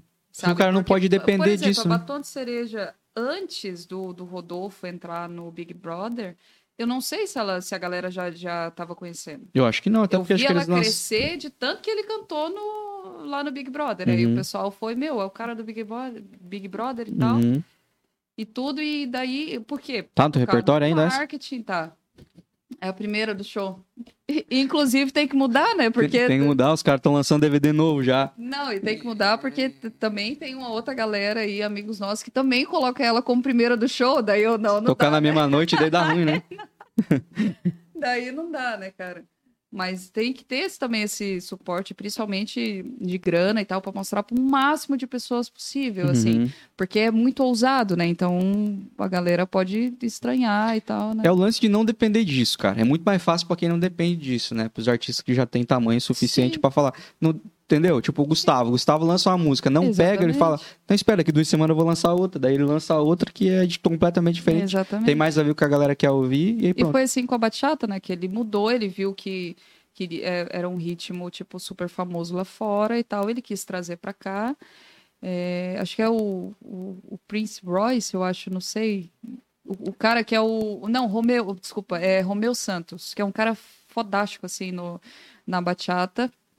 E daí ele trouxe pra cá. Então, tipo assim, o cara virou o rei da bachata porque ele foi ousado o suficiente pra colocar a bachata, tipo, sendo o pioneiro aqui, Uhum. sabe? Então, tipo, também isso tem todo um aporte de marketing de tudo pra lançar esse diferencial do cara. E, E a como- galera acaba como comunicar isso né? pro- Exatamente. Como comunicar isso pro Brasil, né? Sem parecer que você tá roubando uma música latina. Por E- isso que às vezes a galera a- acaba fazendo o que tá rolando. Porque aí pelo menos você vai ganhando público pelas beiradas É, eu- e tal. Aí quando você consegue chegar num, num certo nível ali, aí você, não, agora eu vou mostrar o, o que eu sou, assim. É Tem- um risco, mas é o que. é Tem tamanho galera, arriscar, né? Eu acho que é isso, eu acho que é isso. Mas eu, como falei, ah, mais uma vez honrar você por você é, tá lançando um single que comunica um pouco do que é você, assim, já de cara, para que as pessoas saibam que você vai fazer música com o teu DNA e com as pessoas que conhecerem você não vão conhecer mais um produto sertanejo, vão conhecer a Samia, que é, Sim, tipo, sim. tá ligado? É algo diferente. Não é mais alguém que tá tentando, sabe? E, e acho que esse é o grande desafio do sertanejo. E acho que é por isso que as gravadoras às vezes não brilham o olho. Cara às vezes cantam bem pra caramba, são talentosos, mas aí chega no repertório ou no estilo, no parar, os caras estão fazendo o que todo mundo tá fazendo. Tá, mas mais uma dupla fazendo o que todo mundo tá fazendo, a gente precisa lançar isso mesmo. Sim. Então acho que isso de ter personalidade, de ser um pouquinho diferenciado, ter isso aqui já de diferente, sabe?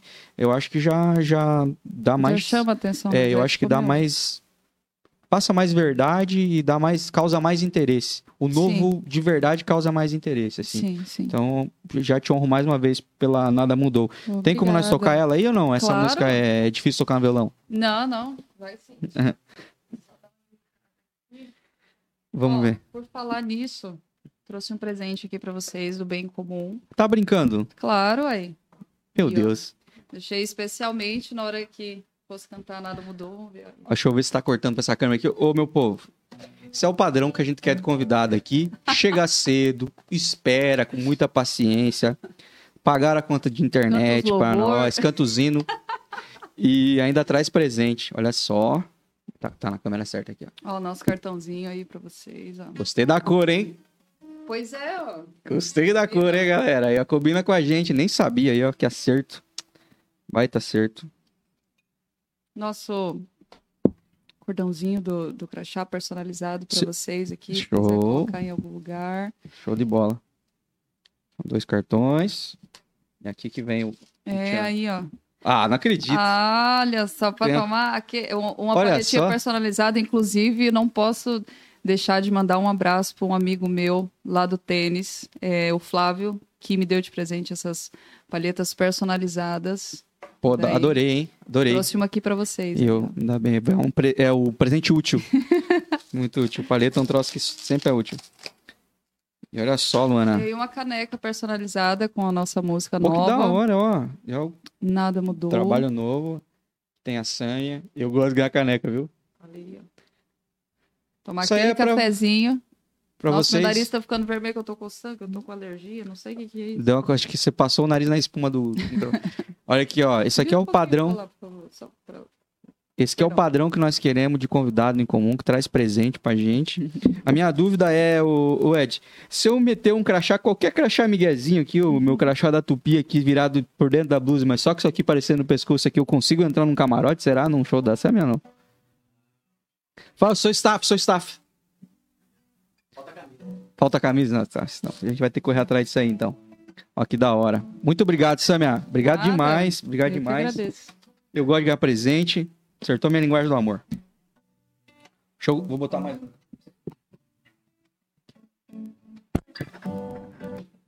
Valeu, galera. Samia, nada mudou. Um pedacinho pra você, ó. Vai, e se der medo, volta e bate na minha porta. Cê sabe, eu vou abrir pra você. Sei que no nosso passado a gente fez tudo errado, mas é sempre tempo de recomeçar. Se sente falta do meu beijo, pode me ligar. Você já sabe onde me encontrar. Se perguntarem se não sabe, diz que não rolou, que não pegou fogo cobertor. Uh, oh, oh, a gente se encontra toda noite pra fazer amor. Oh, oh, oh. No outro dia a gente finge que nada mudou. Oh, oh, oh, oh. No outro dia a gente finge que nada mudou. Você tá doido, Luana. Salve de palmas pra galera que tá aqui. Você que tá em casa, bate palma também. Poxa. Quem sabe, é, vou ficar Ô, louco, imitando. viu, Chu? Nossa. Alô, vizinhos. Aqui pagar o couvert depois aí, pessoal, que tá aí ouvindo isso aí de grátis. Ô, brabo demais. É muito boa a tua voz, Samia. Pô, É Obrigada. muito cara. boa. Tô um pouquinho nervosa, né, aqui com vocês. Aqui, Para, já estamos quatro tá horas de aqui boa. dentro já. Tu tá sossegado na vida, cara. Tu tá sossegado. Tu não vai fazer força, viu? Essa menina é muito boa mesmo. Pô, Teu obrigada. Time de, obrigada. time de, de voz muito bom de ouvir, cara. Muito bom e tem força, que é um troço que. Falar pra você, quando eu ouvi a Simone Simara a primeira vez cantando, eu não lembro qual foi a música que elas lançaram, acho que é a do, do violão Os Seus Cachorros lá. Ah, sim, sim. Eu falei, cara, tava faltando na mulher assim, ó, com a voz, pressão assim. E a Uhum. tua voz é essa pressão e sustentação de voz, aquela coisa de. De todo diafragma, inclusive mandar um beijo para minha professora de canto, a Lede Albanas, que eu tô fazendo uns acompanhamentos com ela lá, então mérito dela também, porque Não. ela dá uns, uns puxão de orelha em mim, respira direito, diafragma, tudo, abre a boca, gesticulação, É. tudo, mas... E daí você tá no palco fica pensando em tudo isso que ela falou, né? Fica Sim, passando na tua cabeça. Fico, fico. Ô, Sammy, lá no palco a galera. Alguém faz segunda pra você? Você usa pedal de voz, alguma coisa? Não, 100%. Não, você tenho vontade, tipo assim, até de deixar, sei lá, gravado, por exemplo, no, no, No VS, VS. ali, uma segundinha. É o meu objetivo, mas ainda não, assim. Porque é, fica da hora, né? Dá um pezinho, né? Fica massa, fica massa. Quem que que é? Você fez segunda no, na Nada Mudou? Não, ali, eu fiz, fiz algumas partes ali, mas aquele coralzinho ali no, no refrão ali e tal foi, foi a Giovana que fez Ah, tá. Achei mim. que era É, você metendo uma segunda voz pra si mesmo. é, não, Foi, mas tem, tem bastante ali. Eu fiz alguns takes, aí no refrão ela, Legal, legal. ela entra ali. Legal. Mas até do meio ali, depois, na- nas partes A e B da música ali, sou eu que faço. Esse é o primeiro clipe que você fez? Isso, cara. o E como é que foi? Clipe, meu Deus do céu. Foi. Foi muito massa, foi uma experiência maravilhosa, assim. É, quando eu passei a ideia pro Ed que eu queria gravar o videoclipe dessa música, ele correu atrás de, de apoio, né? Inclusive agradecer todos os patrocinadores do. Fazer um, um, um jabazinho aqui, tá? Obrigada a todos os nossos patrocinadores, né? O Rei do Carvão, a Lopes Bebidas, a Medprev, que mais nascia? Da empresa, ali a Gisele também, todo mundo aí. Muito obrigada a todos vocês, viu? Por terem acreditado nesse Os projeto. créditos estão lá no clipe? Então, então, t- todo mundo lá. E, cara, foi uma experiência maravilhosa, assim. A gente gravou aqui em Joinville mesmo, eh, lá no Mercury. E ó, toda a equipe do Mercury foi incrível, porque eles cederam a, a suíte master deles lá. Então, uma pena que não deu pra usar a banheira depois, né? Senão- Mas é, foi uma experiência maravilhosa, assim. Eu nunca tinha passado por isso. Eu até eh, tinha trocado uma ideia com o Ed. Eu falei, cara, eu tô meio nervosa e tal, porque o roteiro fui eu que fiz e tal. Tudo assim, eu já cheguei lá com uma folhinha explicando pro pessoal da, da, produtora. filmagem: ó, gente, eu queria tal coisa, eu queria pegar um take no, no, no corredor e tal, eu queria que alguém batesse na porta no final e tudo assim, sabe? Quem que bateu na porta? Ali, ó, Nelsinho Produções ali. ah, a Decorville também, um abraço para todos vocês, obrigada, viu? E foi o Ed, né? Eu falei, cara, eu preciso de alguém para poder bater na porta ali e tal e tudo.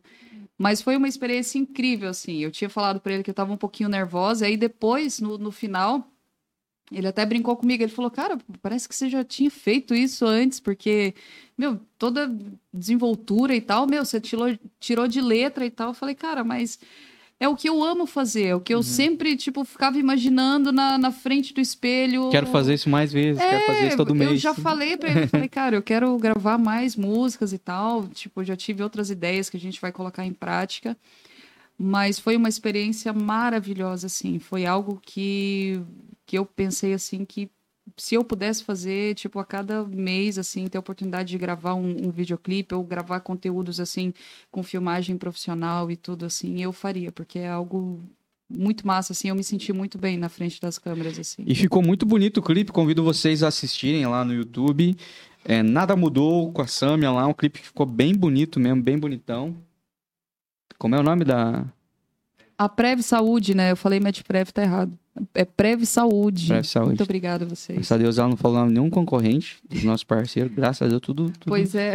Aliás, queremos vocês todos aqui, inclusive, se vocês quiserem, pode mandar pra cá.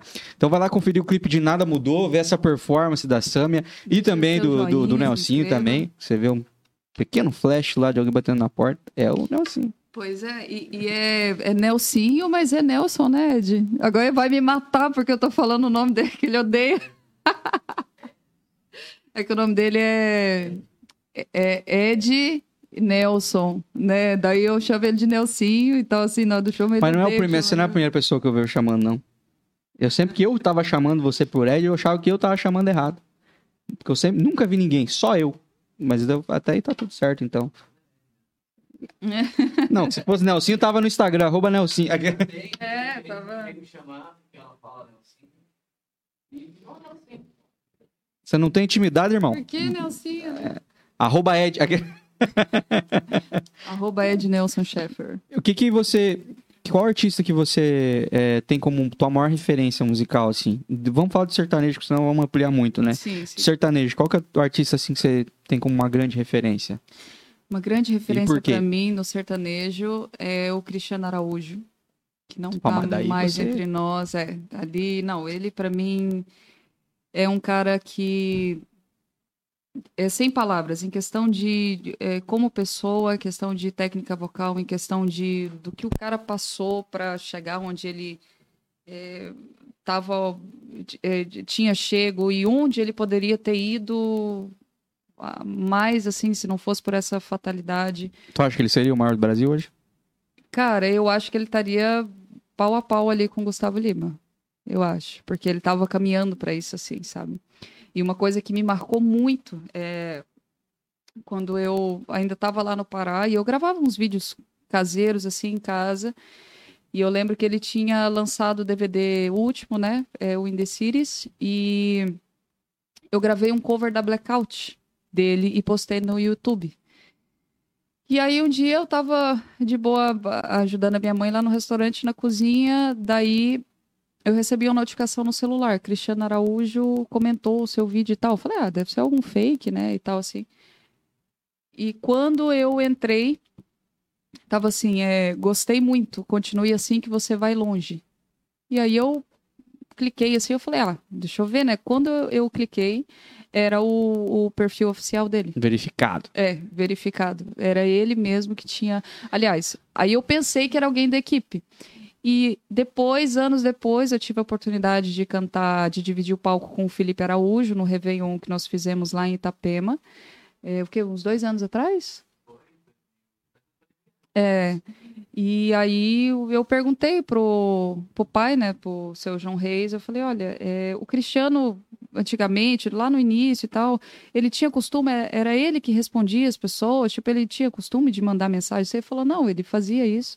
É, ele ficava olhando as pessoas e tal, assim, os covers e tudo, e era ele mesmo que, que respondia. Tá, Então, para mim, aquilo ali, tanto é que toda vez que eu, eu vou a Goiânia, o primeiro lugar que eu vou quando eu chego lá é no cemitério Jardim das Palmeiras, que eu vou lá para visitar o, o túmulo dele, eu deixo uma oração e tudo, porque ele é uma referência para mim, assim, enorme, assim. O show uhum. dele era classificado como o melhor show do Brasil. Uhum. A, a, voz dele era algo assim, e ele era um cara muito dedicado. Uhum. Assim, é, ele fazia aula de técnica vocal e tudo, fazia aula de dança, por isso que ele tinha toda aquela desenvoltura em cima do palco. Então eu eu me inspiro muito nisso, assim.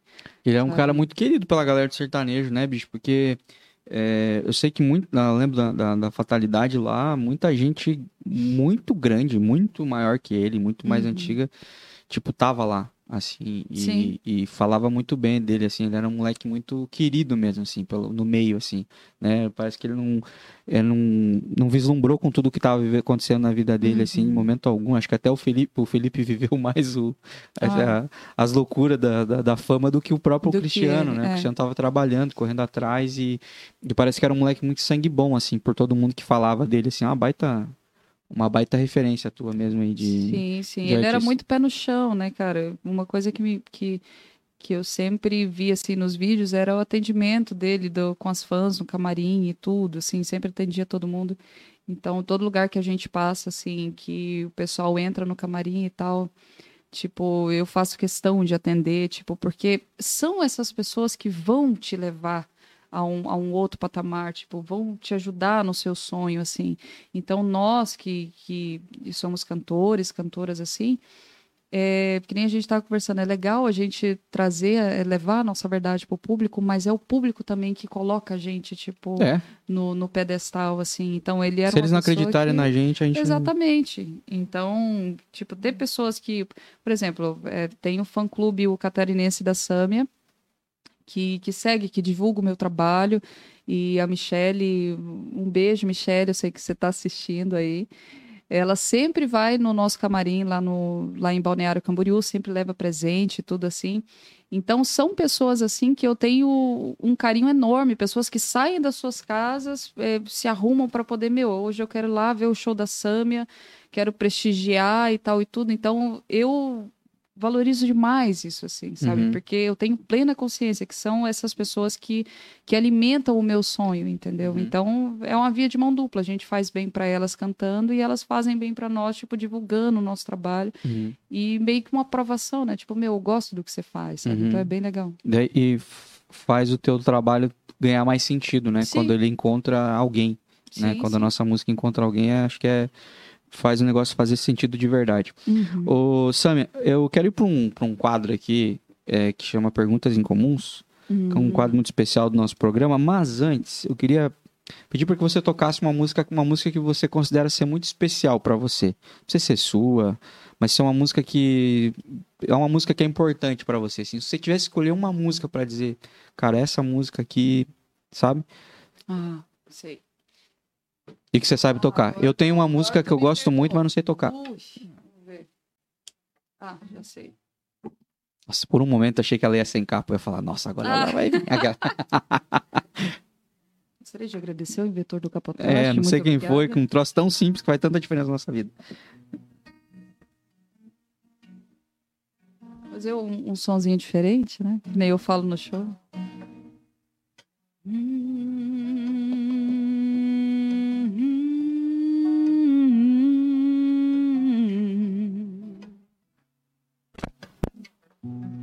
Não sei por que você se foi. Quantas saudades eu senti e de tristezas vou viver. Aquele adeus que eu não pude dar, você marcou em minha vida. Viveu, morreu na minha história. Chego a ter medo do futuro e da solidão que em minha porta bate. Sabe, eu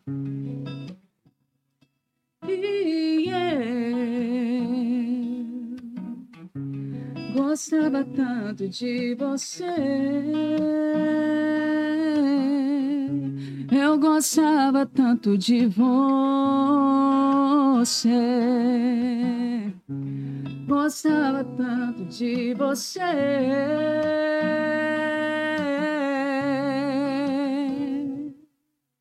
Você é algo assim, tudo pra mim. É como eu sonhava, baby, você é mais do que sei, mais que pensei, mais que eu esperava, baby. Sou feliz agora. Não, não vá embora não.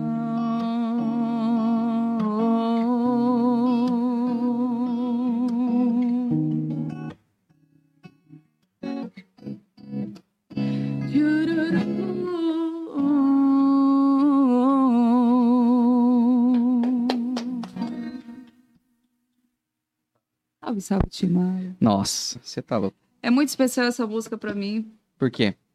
porque foi um dos, dos primeiros medleys que eu aprendi a tocar. É uma música bem brasileira, assim, sabe? Bem. que, que envolve, tem, tem muita história, marcou a vida de muita gente, assim, inclusive a minha. E é uma das primeiras, assim, que eu via que quando eu tocava, meu pai gostava, minha mãe gostava, então, como são as minhas principais referências de vida, assim, é algo que me, me traz um pouco lá para trás, lá no início. Assim, Então tu tá no palco, to- toca essa no show? Essa aí de vez em quando, cara. Mas quando, De- depende, assim, mas. mas quando toca, vem eles na cabeça? Sim, vem. Porque é.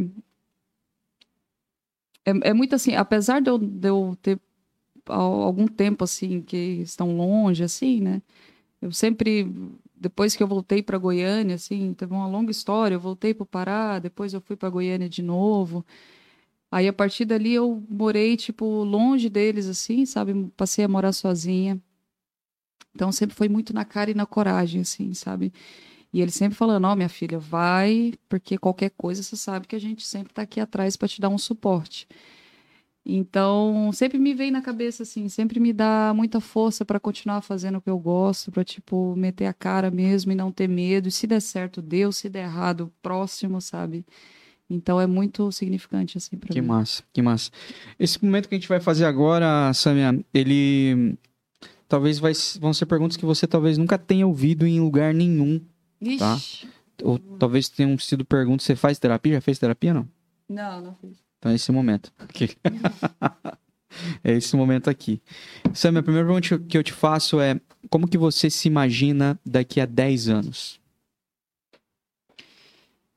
Eu me imagino fazendo o que eu gosto, continuando fazendo o que eu gosto, me imagino nos palcos cantando para, sei lá, para multidões. Ah, me imagino. Cara, eu, eu consigo pensar profissionalmente, assim, sabe? Pessoalmente, Me imagino sendo uma pessoa cada vez mais centrada, cada vez mais focada, cada vez mais disciplinada, dedicada ah, às coisas que eu amo, ser uma pessoa melhor a cada dia, sabe? Para daqui 10 anos, tipo, ter mais sabedoria, assim, que foi o que Salomão pediu a Deus, né? Sabedoria. Então, eu me imagino assim. Baita resposta. Oh. Qual foi um dos momentos mais inesquecíveis da sua vida?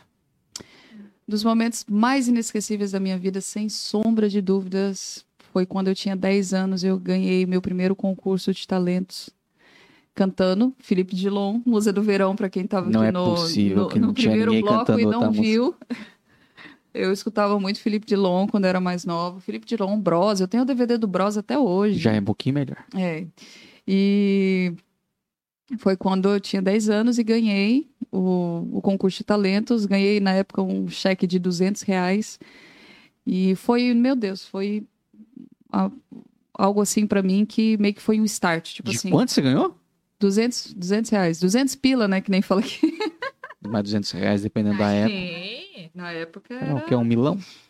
É, e aí eu lembro que eu, eu cheguei em casa toda faceira, né, pra minha mãe, oh, mãe, ganhei e tal. Ela foi e comprou um videogame pra eu e meu irmão, e no final só meu irmão que ficava mais jogando, assim. Então era muito mas dinheiro mesmo que deu pra comprar um videogame.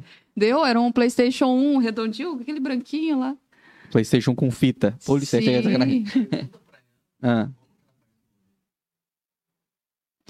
É, como é que Ah. como- o Ed pergun- mandou perguntar para qual como é que você participou desse concurso aí? Como é que você chegou nesse concurso? Então, eu estudava numa escola chamada Escola Autonomia, que hoje chama Evolução, lá em Parauapebas. Tinha 10 anos e eu estava participando de uma feira de ciências e não sabia que no final tinha show de talentos, tinha concurso de talentos. E aí eu tô lá apresentando, eu lembro que na época eu tava, eu tinha feito um estudo sobre a libélula e tal, e tudo, tava apresentando, coisinha de escolinha assim, né? E aí a Edith, a diretora da escola, falou no microfone, é, vai ter o concurso de talento daqui a pouco e tal e tudo. Daí eu já, eu falei, opa, né? E aí eu fui falar com, com a diretora, eu falei, não, eu, eu posso cantar e tal, não preciso nem participar, porque ela tinha falado que já tinha encerrado as inscrições e tudo. Eu falei, não preciso nem concorrer, nem nada, já que não pode, só deixa eu participar, eu só queria cantar. Ela, aí ela foi, virou pra mim e falou, não, vou te deixar participar então, e tal, beleza, vou botar seu nome aqui, você tá concorrendo. Eu falei, não, tá bom, não tinha pretensão nenhuma, assim. Tinha Foi no violão? Hã? Com violão? É. E aí, como tava no início, bem no, no comecinho, e eu só sabia fazer as notas naturais ali, né? Sol, ré, mi menor e dó. Dá pra tocar quase todas as músicas sertanejas com Sim, essas meu notas, Deus, né? dá pra tocar um monte nessa, nessa configuração aí. E aí eu fui e, e cantei a, a Musa do Verão, do Felipe Dilon. Aí tá, né? Aí passou o tempo e tal, tiveram um monte de apresentação e tal. E aí tinha uma menina que ela sempre ganhava todo o concurso, ela ganhava lá todo, era a fulaninha lá que, que tirava o primeiro lugar. Aí beleza, eu tava lá sozinha, com uma mesinha de plástico assim, olhando assim a diretora, né? Aí ela falando, agora vamos lá pros, pros vencedores e tal. Aí, terceiro lugar, fulano de tal. Aí eu já, né? Eu, meu Deus, né? Aí, segundo lugar. Aí falou a menina. Aí eu, nossa, cara, tipo, aí eu já não, já falei, ah, eu não vou ganhar, né? Tipo, já falou a menina. Sabe melhor ficou em segundo? É. Aí, primeiro lugar. Aí eu fiquei assim, ela, Sâmia! Daí falou assim, eu, cara. Aí eu lembro, na época, eu, eu fiquei tão feliz assim que eu peguei as duas mãos e bati assim na mesa de plástico, fez um barulhão, cara. Aí eu bati assim, né? E tudo criancinha, né? Aí ela, não, aí eu fui subir a escada. No que eu fui subir a escada, o pai da menina, ele deu de ombro, assim, tipo, eu era menor assim, mas ele deu um empurrãozinho. Aí ele foi, virou falou assim pra mim: da próxima vez você canta uma música que as pessoas conheçam. Tipo assim, o pai da menina, dor de cotovelo, né? É, porque ele não ouvia rádio, né? Ah, daí eu. Ah, foda-se, né? Uhum. Aí eu fui subir e aí eu ganhei, cara. E aí foi assim, foi bem nada planejado. Tinha troféu não? tinha, tinha, eu tenho a foto até hoje. Troféu tu não tem mais.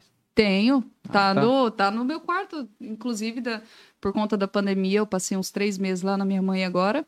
E quando eu retornei, eu trouxe o troféu, aí eu limpei ele bonitinho e tá guardado lá. Foi em 2004. Que eu ganhei, 2004. Que da hora. Foi com o Musa do Verão. Inclusive, se um dia eu tiver a oportunidade de, de conhecer o Felipe Dilon, eu vou falar. O Felipe Dilon não ganharia um festival com aquela música. O próprio Felipe Dilon não ganharia.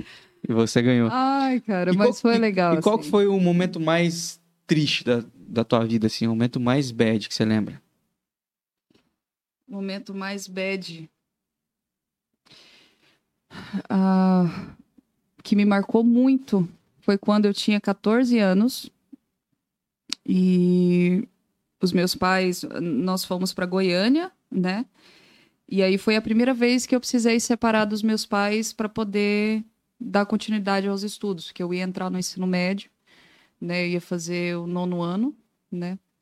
E e aí foi na, naquele mês ali no, eu lembro direitinho assim, nossa, minha mãe chorou demais, eu chorei demais assim, foi a primeira separação que eu tive dos meus pais, porque eles precisaram voltar para o Pará, né? E eu fiquei em Goiânia para dar continuidade aos meus estudos, porque eles falaram: não, a gente vai te mandar para Goiânia de volta para estudar em escola particular e tudo assim. Então foi um momento da minha vida assim que foi tipo meio que de fato é, romper aquele cordão umbilical assim, sabe? Uhum. Mas por um outro lado foi muito bom, é porque isso me deu uh, mais maturidade, assim. Então, quando você vive, entre aspas, sozinha desde os 14, dos 15 anos, você às vezes faz coisas assim, é sem, tipo, sem ter medo, assim. Você tem uhum. mais coragem, você tem mais bagagem, sabe, para poder ousar, para poder quebrar barreiras, essas coisas assim. Uhum. Então, é, foi por um lado foi bem triste assim, mas por outro eu cresci bastante com isso assim. Se você pudesse voltar no tempo, Samia, você pegar uma máquina do tempo, você consegue voltar lá e encontrar você mesma com 14, 15 anos de idade naquela época ali. Uhum. Você tem 30 segundos para falar alguma coisa para essa Samia e desaparecer. O que, que você diria para a jovem Samia?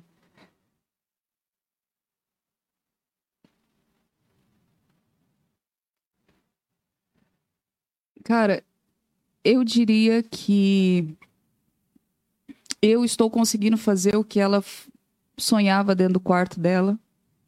Não numa proporção que nem ela imaginava, tipo, ai, de ser Faustão, de tudo, assim. Tudo é um processo.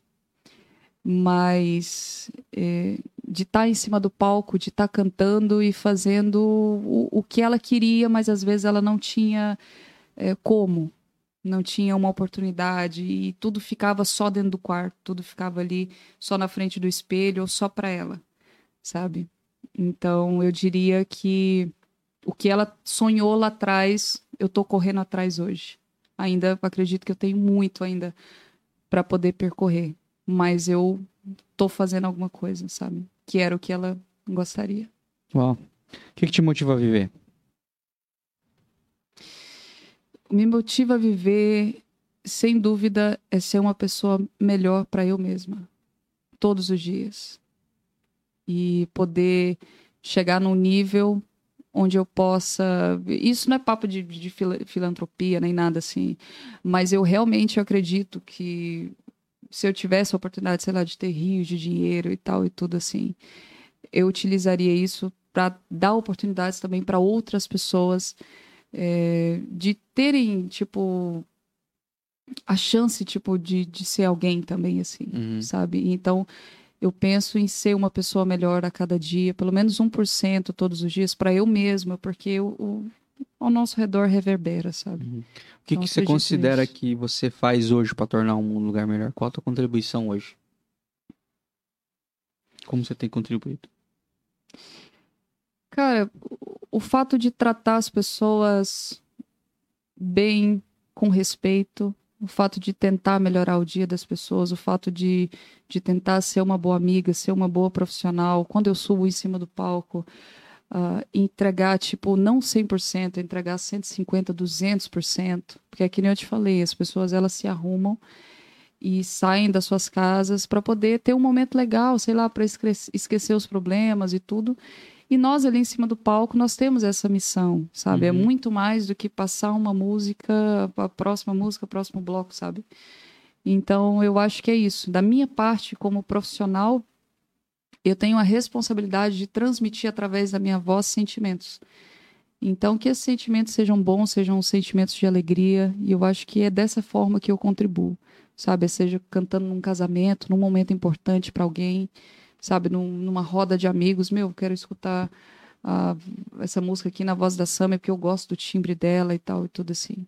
Então, pelo menos uma partezinha de fazer parte do dia da, da pessoa, assim, eu já fico muito satisfeita. Uhum. Se você soubesse que o mundo acabaria amanhã, você tem 24 horas, o que, que você gostaria muito de fazer? Antes que o mundo acabasse. Eu gostaria de, de reunir toda a minha família e fazer um palquinho assim e tá cantando para eles um show de 24 horas. Porque são as duas coisas mais importantes para mim, assim, é a minha família e o que eu amo fazer. Sabe? Então, eu faria isso. Primeiro, eu sei lá, eu ligaria para as pessoas que, que eu amo e falaria o, quão, o quanto elas são especiais para mim. Depois eu falaria, ó, vou fazer um último show. Se você quiser vir, tal, entrada livre. e terminaria assim, terminaria cantando. Eu ficaria muito feliz se fosse dessa forma. Samuel, eu sou o gênio da lâmpada. E eu só tenho um desejo para realizar para você Uhum. disponível. O que, que você quer pedir? Eu quero pedir mais três desejos. Te peguei! Explodiu a cabeça do gênio agora. É que eu comecei a jogar xadrez, eu tô mais, né? tia? Pensando lá na frente já. Esse aqui que me ensinou a jogar xadrez três dias atrás aí. Tá, então três desejos. Vou te conceder três desejos. Vai lá. Primeiro. Ah. Não, eu acho que, que só um. Assim. É Eu- se você conseguisse elencar qual é o primeiro, seria só um. Primeiro você ia pedir o mais importante. Sabedoria. Tem saído bastante aqui, né? Tenho gastado esse, esse- esse desejo aí. Sabedoria. Diria saúde. Porque com saúde. Cara, tu pode estar com o problema que for. Se você tiver saúde, se você tiver força de vontade, você consegue ir atrás, sabe? De, de qualquer coisa. É, o Ed, por exemplo, quando a gente se conheceu, ele me mandou uma mensagem no Facebook. E, tipo, a gente sempre foi sempre na cara e na coragem, assim. Então, é, você tendo saúde, tendo sabedoria, eu acho que o impossível, assim, é aquela frase meio batida, é só questão de opinião, mas de fato é assim. Uhum. Tu consegue fazer qualquer coisa, assim, se tiver isso. Por falar em frase, cara. Existe alguma frase que pra você é um grande jargão, assim, que é um. Sabe? Aquela. Se você fosse um caminhão até escrito atrás, assim. Se Uhum. você fosse escrever um livro, seria uma frase importante desse livro, resumiria aquilo que você acredita. Se você morresse, talvez tivesse escrito na sua lápide, enfim, uma frase que você Uhum. tatuaria. Eu gosto muito de uma frase do, do Mário Cortella, que ela diz assim: é, faça o seu melhor enquanto você ainda não tem condições de fazer melhor ainda. Então, em tudo que eu faço, eu sempre dou o meu melhor, sempre. É, a gente está buscando ter uma, um- uma estrutura melhor, tipo, sabe? Mas com o que nós temos para trabalhar hoje, em questão de, de música, eu sempre tento fazer o meu melhor. Sempre, sempre. Às vezes a gente vai fazer um show, sei lá, de duas horas. Às vezes o contratante chega, tem como cantar uns 10, 15 minutinhos. Cara, sem nenhum problema. Sempre faça, sempre faça além do que, tipo, a- as pessoas esperam, sabe? Mas não para tipo, para receber elogio, para não sei o que lá. É porque se você sabe que você pode fazer a mais, tipo assim, o restante é consequência, sabe? Sempre dê o seu melhor em tudo que você for fazer na sua vida. É meio batido isso, mas é, é muito verdade, assim, sabe? Então faça o seu melhor com as armas que você tem, porque aí conforme o tempo passa, você vai ter melhores condições para poder fazer melhor ainda. Então eu acredito muito nisso, eu acho que seria uma frase que, que é bem marcante para mim, bem importante. Luana gosta muito dessa frase também. É muito boa, né? Não, o Mário é sensacional, né? Ele é com essa frase. é- Agora, se ele não foi ele que escreveu essa frase, ele tá ficando muito famoso com essa frase. Vou ter que trocar uma ideia, cortar. Queremos você aqui, cortar. Aqui, sacanagem. pra fechar, Samia, pelo que, que você ah, mas gost... já. pelo que, que você gostaria de agradecer hoje? Você fala no, no geralzão, assim? Não, hoje. Hoje você é Hoje. grata pelo quê? Tá, Vamos fazer de conta que essa aqui é a tua oração antes de dormir hoje. sim. Pelo que você agradecer É, é bíblico isso, né? Em tudo dai graças, né? Tanto no, no, no ruim quanto no bom. Então, primeiramente, eu agradeceria a Deus pela minha saúde, pelo teto que eu tenho para morar, pelo dom que Ele me deu, eh, pelo talento, né? Mas talento sem trabalho não adianta nada, você sempre tem que estar aperfeiçoando. Ah, agradeço a ele por ter colocado pessoas maravilhosas no meu caminho, dentre elas o Ed, que acredita muito no meu trabalho. E agradeço ah, as pessoas por confiarem no meu trabalho, todos os contratantes, todas as casas. Ah, agradecer a minha família por todo o suporte que eles me dão. Cada pessoa que gosta do meu trabalho, que, que compartilha, né?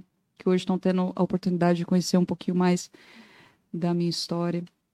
Agradecer a vocês aqui também por estarem dando essa oportunidade, estarem dando voz para eu contar um pouco mais da minha história.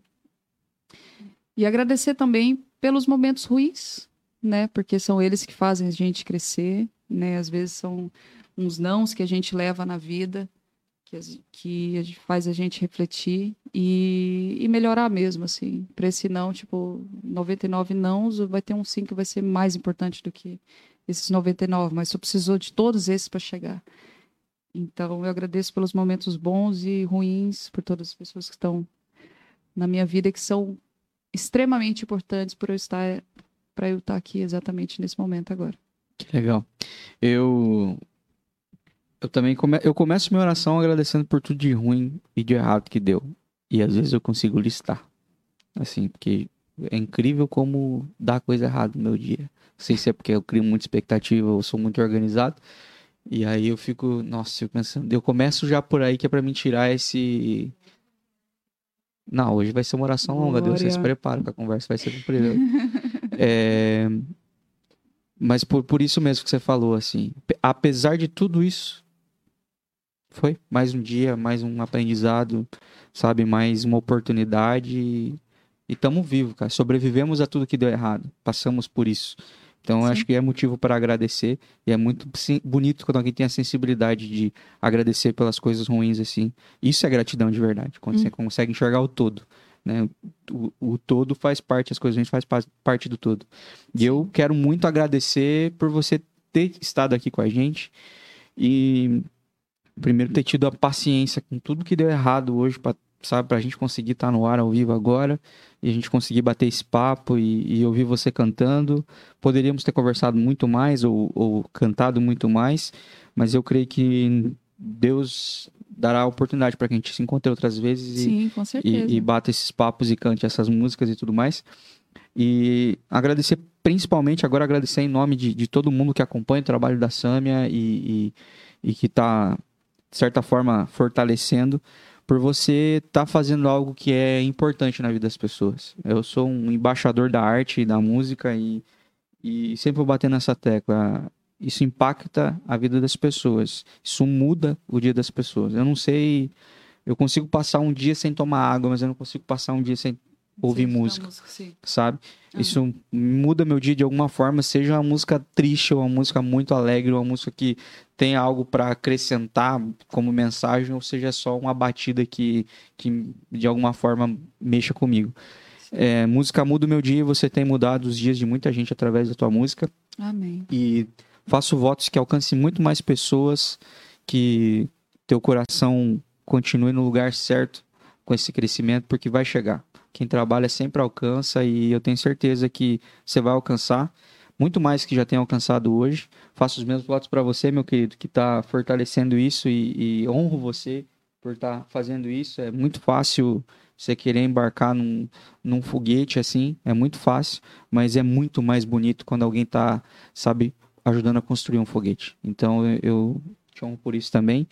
E agradeço demais por vocês ter, tado- ter estado aqui, ter batido esse papo com a gente, ter compartilhado tantas coisas importantes, trazido música boa. Tua voz é muito boa, muito agradável mesmo. Obrigada, Rafa. E, e é incomum. É incomum. E explicar para você que o incomum tem esse símbolo do avião de papel aqui.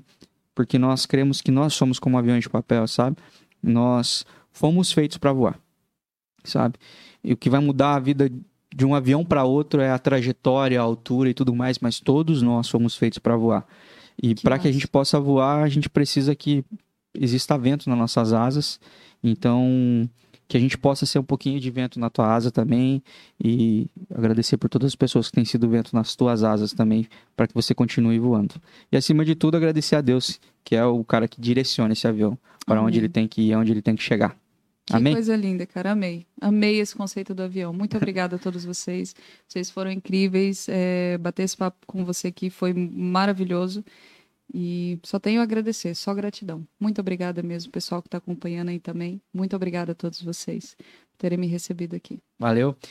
Gente, muito obrigado por vocês que tiveram paciência é, com tudo que aconteceu hoje. Você que está assistindo isso aqui no YouTube ou no Facebook, quero pedir para que você siga a gente, se inscreva no canal e comente aqui é, se você já conhecia a Sâmia, se você vai conhecer agora e que Comenta aqui embaixo, só para ganhar engajamento aqui com essa plataforma, eles gostam de comentário. Então, você, por favor, comente aqui embaixo qual que é a tua música favorita sertaneja, qual você mais gosta. Só para a gente saber, tá bom? Para a gente mexer com esse mecanismo aqui. Se você está no Spotify, siga a gente aqui no Spotify e compartilhe esse vídeo e esse áudio com o máximo de pessoas que você puder, para que cheguem talvez em pessoas que precisam ser inspiradas. Tem gente, tá cheio de cantor talentoso por aí, mas com medo, com receio de arriscar. Olha o que essa menina fez, olha quanto essa menina rodou, olha quantos KM ela rodou para estar tá aqui, tá correndo atrás do sonho dela.